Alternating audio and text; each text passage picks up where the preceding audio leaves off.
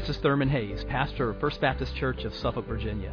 We want to welcome you to this message from our services at First Baptist. We're a congregation that is seeking to touch lives through the life changing power of the gospel. I pray that you'll encounter Christ in his power and love even now as you listen. Open your Bibles to the book of Genesis this morning. The book of Genesis, chapter 25. Genesis chapter 25. We are in the midst, if you are new this morning, in the midst of a series called Anticipation. This is a time in our culture where we are anticipating Christmas. And what we're doing in this study of the first book of the Bible is we're seeing how the coming of Christ was anticipated through six of the major characters in the book of Genesis. So we've looked at how Christ was anticipated through Adam's story and Noah's story and Abraham's story and Isaac's story and this morning Jacob's story. So we're going to begin in chapter 25 and look at various texts for the next several chapters in Genesis as we look at Jacob's story and how we see Jesus in his story. But let's begin with a word of prayer. Father, we pray that you would bless your people today through your word. We pray that your spirit would get behind your word right now and that Christ would be lifted up and that we would be drawn to Christ. Father, we thank you for how encouraging Jacob's story is to us on so many levels. We see a life that's full of flaws, all kinds of mistakes. There's a lot of sin but yet we see that you were able to graciously come to him and meet him and do transforming things in him and mighty things through him. And that gives sinners like us a lot of encouragement. And so we pray that you would speak to your people right now. Rid us of anything that would distract. Help us to focus on you. These are crucial moments where you desire to meet with us right now. We ask it in Jesus' name. Amen. One prominent Bible scholar, N.T. Wright, says this about Scripture it's a big book full of big stories and big characters. They have big ideas, not least about themselves, and make big mistakes. It's about God and greed and grace, about life, lust, laughter, and loneliness. It's about birth, beginnings, and betrayal. About siblings, squabbles, and sex. About power and prayer and prison and passion. And that's only Genesis. And we've seen in our study of Genesis so far just about everything on that list, with the exception of prison. And we're going to see that next week when we look at Joseph's story. But the fact that the characters in the Bible are so flawed really should give us a lot of encouragement. Because we can see that despite all the flaws and foibles and mistakes and sins that the characters in the Bible make, God in His grace is able to meet them and do amazing, transforming things in their lives and through their lives. Now, that should give sinners like you and me a lot of encouragement that, that a gracious God can come to us and do great things in us and through us. There's something else that the authenticity of the Bible does, and that is that it really increases our confidence in the truthfulness of the Bible. After all, if we opened up our Bibles and we read about perfect people, we would know that we're not really reading the truth. We would know that's not the whole story because that's not real life. But you see, the biblical authors have no desire whatsoever to, to shield us from the sins of the people in the Bible. Far from that. They don't want to gloss over anything, any of their sins, because their sins only serve to highlight the central point of the Bible, which is the fact that we need a Savior. We need a rescuer from outside of ourselves. The answers are not going to come from within us. They've got to come from outside of us. We need a Savior. And the message is that God has provided such a Savior. And we see that even in the first book of the Bible. And we see it in Jacob's story.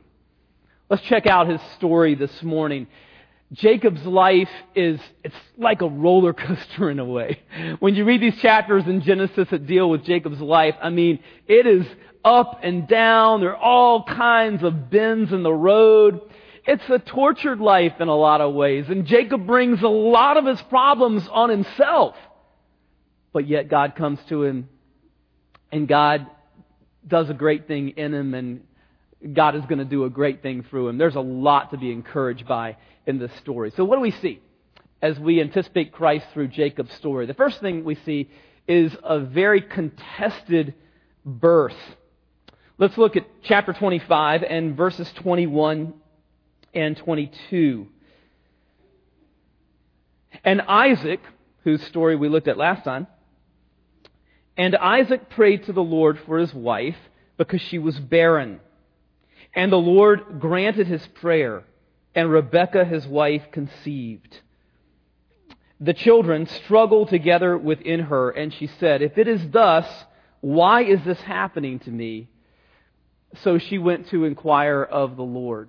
Now, when it says in verse 22 that the children, these twins, Jacob and Esau, struggled within her, literally in Hebrew it says they smashed themselves together within her.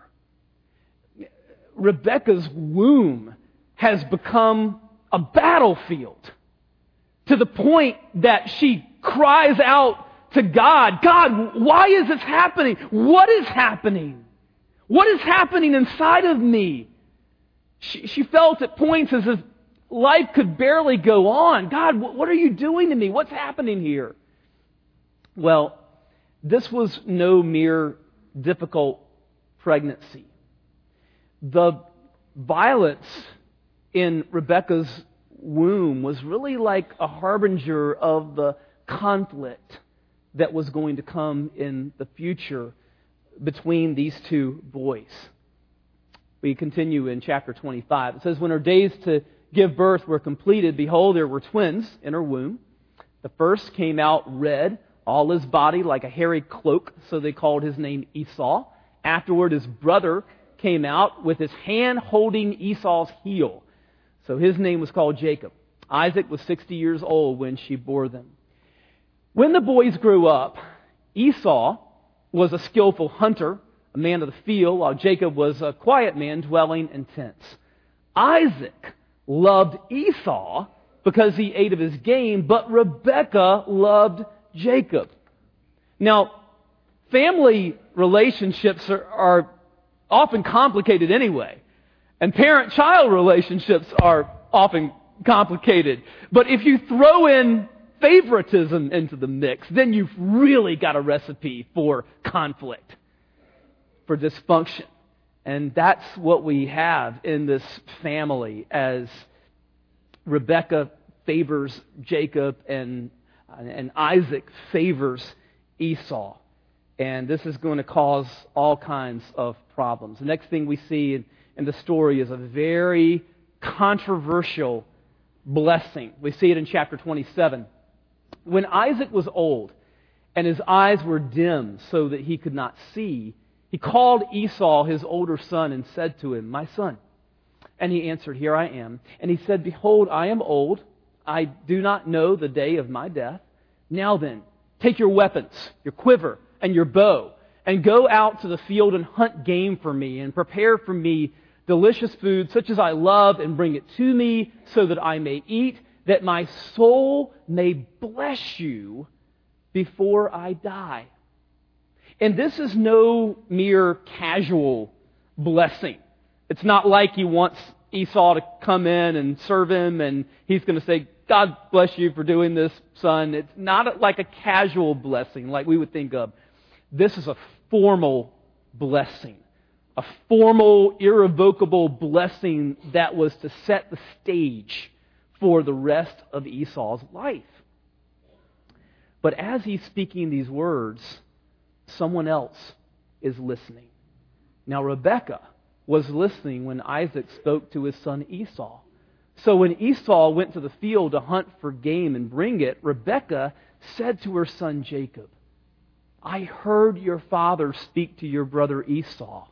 Bring me game and prepare for me delicious food that I may eat it and bless you before the Lord before I die. Now therefore, my son, obey my voice as I command you.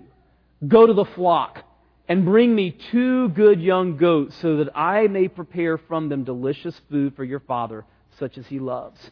And you shall bring it to your father to eat so that he may bless you before he dies. But Jacob said to Rebekah, his mother, Behold, my brother Esau is a hairy man, and I'm a smooth man. Perhaps my father will feel me, and I shall seem to be mocking him and bring a curse upon myself and not a blessing. His mother said to him, let your curse be on me, my son. Only obey my voice and go and bring them to me. Yikes. This is a dysfunctional family, right? I mean, this is crazy deception, just flat out deceit on Rebecca's part. But they go through with it. Rebecca and Jacob go through with their plan blind Isaac blesses Jacob instead of the son he intended to bless, Esau, with very predictable results. What happens? Now, Esau hated Jacob because of the blessing with which his father had blessed him. And Esau said to himself, The days of mourning for my father are approaching. Then I will kill my brother Jacob. But the words of Esau, her older son, were told to Rebekah. So she sent and called Jacob, her younger son, and said to him, Behold, your brother Esau comforts himself about you by planning to kill you. Now therefore, my son, obey my voice. Arise, flee to Laban, my brother, in Haran, and stay with him for a while until your brother's fury turns away. So, Rebekah, fearing that Esau is going to kill Jacob, sends Jacob away to her brother Laban in Haran. Well, in a way, this is sort of poetic justice because in Laban, Jacob is going to meet his match. Uh, Jacob has nothing on Uncle Laban when it comes to Machiavellian schemes because he's about to step into Laban's spider web. The two of them were a lot of a lot alike. But so he sent away, headed to Haran, but before he gets to Haran, he stops in the night and he has this amazing encounter with God. That's the third part that we see in the story. Stairway in the night. Chapter 28. Jacob left Beersheba and went toward Haran. And he came to a certain place and stayed there that night because the sun had set.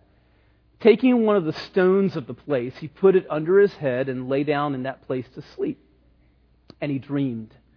And behold, there was a ladder. Now, when you think of the, a ladder, don't think the ladder like we think of in our culture. Think about more like a stairway.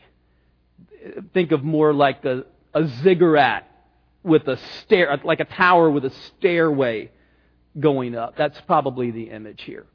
There was a ladder set up on the earth, and the top of it reached to heaven. And behold, the angels of God were ascending and descending on it. Now, in chapter 11 of Genesis, which we haven't covered so far, all the people of the world get together and they decide we're going to build a stairway to heaven. We're going to build this stairway and it's going to reach from the ground all the way up the Tower of Babel. And their motivation for doing it was completely messed up. What was their motivation for building the Tower of Babel? They said, hey, let's get together and build this tower, and we're going to make a name for ourselves. It's going to be all about us, about our glory. So their motivation was messed up and their theology was messed up because they were saying, hey, we can, we can reach God by building this thing from the ground up. We're going to make our way up to God. But we can't do that. A gracious God has to make his way down to us. That's what Christianity is about. That's what Christmas is about. Christmas is about Emmanuel, God with us.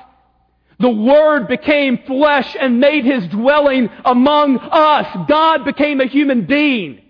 Christianity is not about good people working their way up to God. It's about a gracious God making His way down to sinners like us who need a Savior. Religion, as you've heard me say before, is spelled D-O. It's what people do to try to work their way up, to make themselves acceptable to God. Christianity is spelled D-O-N-E. It's what God has done in making it down to us. God becoming a human being, living the perfect life that we could never live, and taking all of our sins upon himself on the cross, paying the penalty for them, and rising from the dead so that we can have eternal life. We don't build that stairway to heaven. God has built it. God's come down to us. Now, Jesus, in the first chapter of John, refers to Jacob's dream he tells his disciples, Truly, truly, I say to you, you will see heaven opened and the angels of God ascending and descending on the Son of Man. So, who bridges the gulf between earth and heaven? Jesus does. Jesus is the stairway. God comes down to us we can't make our way up to Him. Look at verses 13 and 14. And behold, the Lord stood above it. God's at the top of the stairway. And he says, I am the Lord, the God of Abraham, your father, and the God of Isaac. The land on which you lie, I will give to you and to your offspring. Your offspring shall be like the dust of the earth, and you shall spread abroad to the west, and to the east, and to the north, and to the south. And in you and your offspring shall all the families of the earth be blessed. Now, again, does this sound familiar? This is the same promise, right, that God made to Abraham and then to Isaac, and now He's repeating it to Jacob. And the promise is that through his offspring, Jesus, that every people group on earth is going to be blessed. And how does that happen? It ha- Matthew 28 tells us how it happens. Jesus says, Go and make disciples of all nations, of every people group, so that one day every tongue and tribe, as we see in Revelation 7, is going to be gathered around the throne together and singing praises to Jesus. So today, in our ingathering, as we give toward our Lottie Moon offering, we are participating in the fulfillment of this promise in Genesis 28:14. We're a part of it. We're not observers. We're not spectators. We are participants in this promise. Jacob's blown away. Jacob awoke from his sleep and said, Surely the Lord is in this place, and I did not know it. And he was afraid and said, How awesome is this place! This is none other than the house of God, and this is the gate of heaven. So Jacob has had this powerful encounter with the living God. And he's going to need to draw strength from that because he is headed into some trials as he heads to the house of Laban. Well, what happens there? He goes to Laban's house, falls head over heels in love with one of his daughters, Rachel. So the deal was he was to work seven years and then he could marry Rachel. And he loved her so much, it says that seven years just went by like a day. But then what happens? Laban tricks him, gives him Leah, another daughter, instead of Rachel. And if he's going to marry Rachel, he's going to have to work an additional seven years for her, which he does. But finally, Jacob gets to the point where the conflict between he and Laban, both of them trying to out trick the other, has just gotten so bad that Jacob just says to his family, We're out of here. We're leaving. But he knows what that means. That means he's going to have to face his brother again.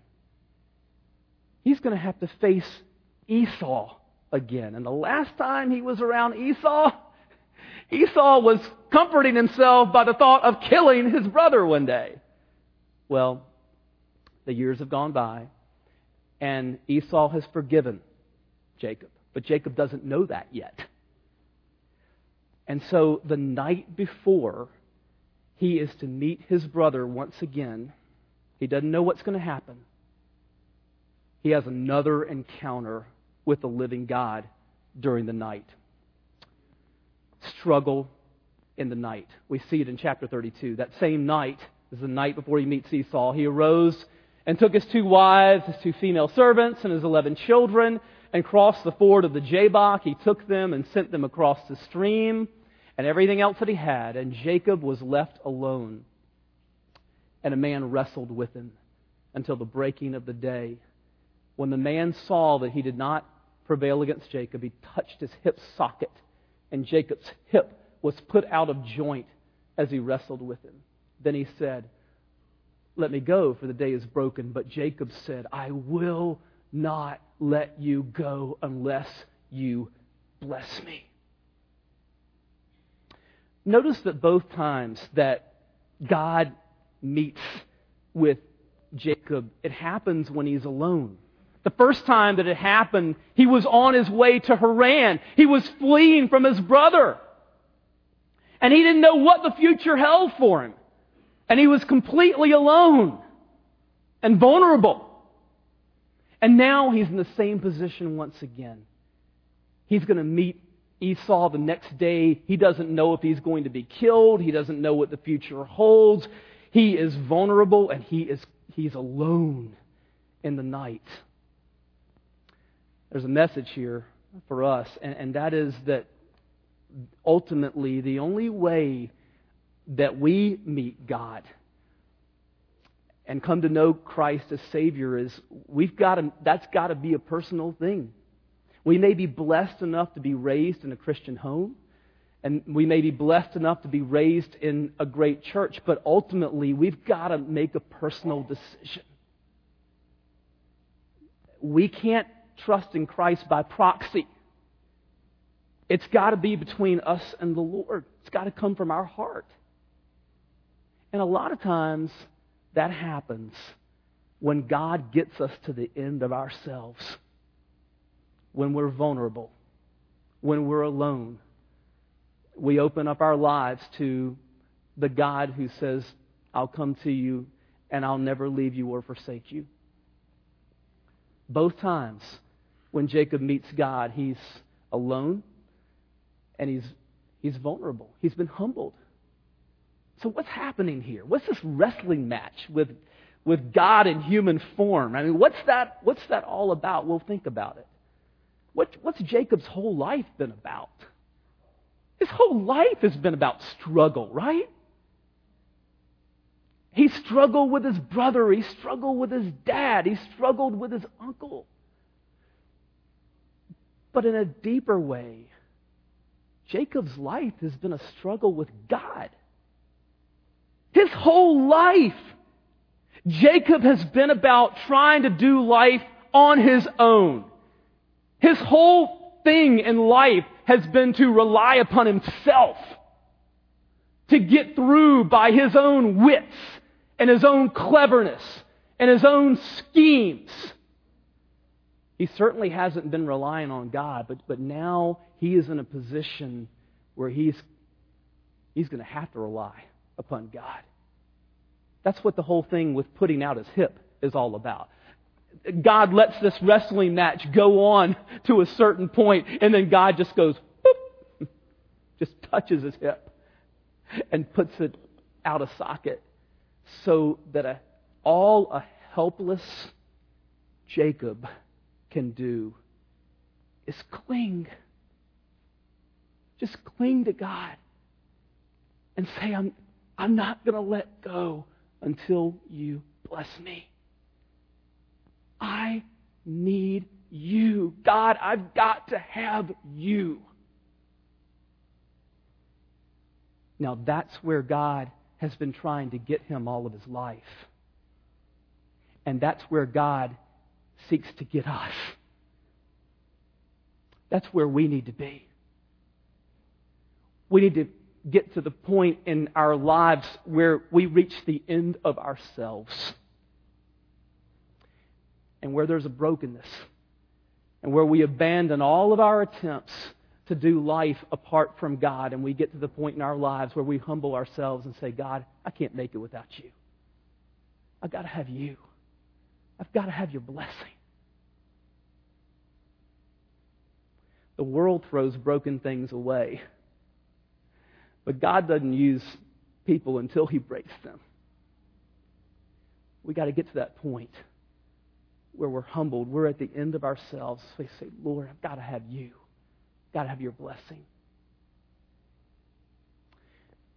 We want that blessing to come to every single person on this earth. We want to be a part of the promise, the fulfillment of the promise that God made to Jacob that eventually every people group on earth would be blessed through his offspring. His offspring was Jesus. And our assignment now is to take the message of Jesus to the ends of the earth. We were blessed to be born into a country where we have so much access to the gospel. But there are billions of people who have little or no access to the gospel, and our assignment from King Jesus is to reach them. To reach them. And through the ingathering that we're about to take part in, we are a part of that. Of coming alongside our King and obeying Him and joyfully fulfilling the assignment that He's given to His people. Let's pray together as we prepare to do that. Father, we thank you for Jacob's story. We thank you for how, in the stories, really, of all of these characters in Genesis, we can see elements of our own stories. And we thank you for how we can see Jesus through their stories. And Father, we thank you for the fact that you have got a larger story that runs throughout your word, and that is the gospel. And you have been so clear about what our assignment is at this point.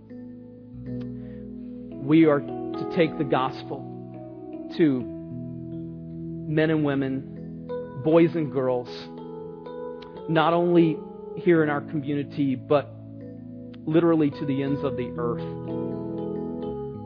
Father, we thank you for a missionary force of almost 5,000 International Mission Board missionaries and their families that are engaged literally across the globe in reaching into the hardest places, the darkest places, and shining the light of the gospel there.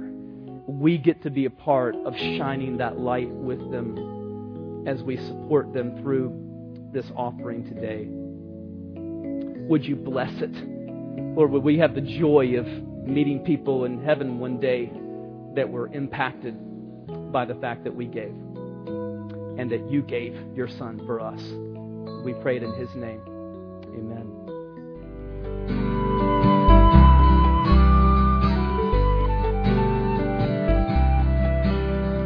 I hope you've been blessed by this message. Christ is the answer for every need, now and for all eternity. As someone once said, Jesus plus nothing equals everything, and everything minus Jesus equals nothing. Have you trusted in Jesus as your Savior? If not, why not now? His arms are open wide to receive you. It may help to pray a prayer like this Father, I know that you are holy and that I have sinned and fallen short of your glory. I know that you are a righteous God who must punish sin, but I believe that your Son Jesus took my punishment for me, died in my place, and rose from the dead so that I could have eternal life. Right now, I turn to Jesus and trust in his finished work for me. In his name I pray. Amen. You know the Bible says this in John 1:12, to all who did receive him, who believed in his name, he gave the right to become children of God. And that means that if you've received Christ, God has adopted you as His beloved child, His very own son or daughter. Just imagine it. Almighty God, the Lord of this universe, the one who possesses all authority in heaven and earth, is now your loving Father, and you are His child. You say, I love Him. How can I honor God with the rest of my life? Well, when you love someone, you want to spend time with them. We get to know God through His Word, through prayer, and through His people. I would encourage you to pick up a copy of the Bible and begin to read it. Begin to pour out your heart to Him in prayer. And find a church family where the Bible is preached, where Christ is exalted, and where His love is flowing. If you're local, I want to invite you to the church I pastor, First Baptist Church of Suffolk, Virginia. I'd love to meet you and help you in your Christian journey. I would love to connect you to some other people who love the Lord and who would love you too. Come to one of our services. We worship at 8:30 and 11 on Sunday mornings. Be sure to speak to me before or after the service. Maybe you live outside our area. I'd love for you to write me. My email is pastor at fbcsuffolk.org. Tell me what God is doing in your life. If you have spiritual questions I could help you with, please let me know. We're on this journey together.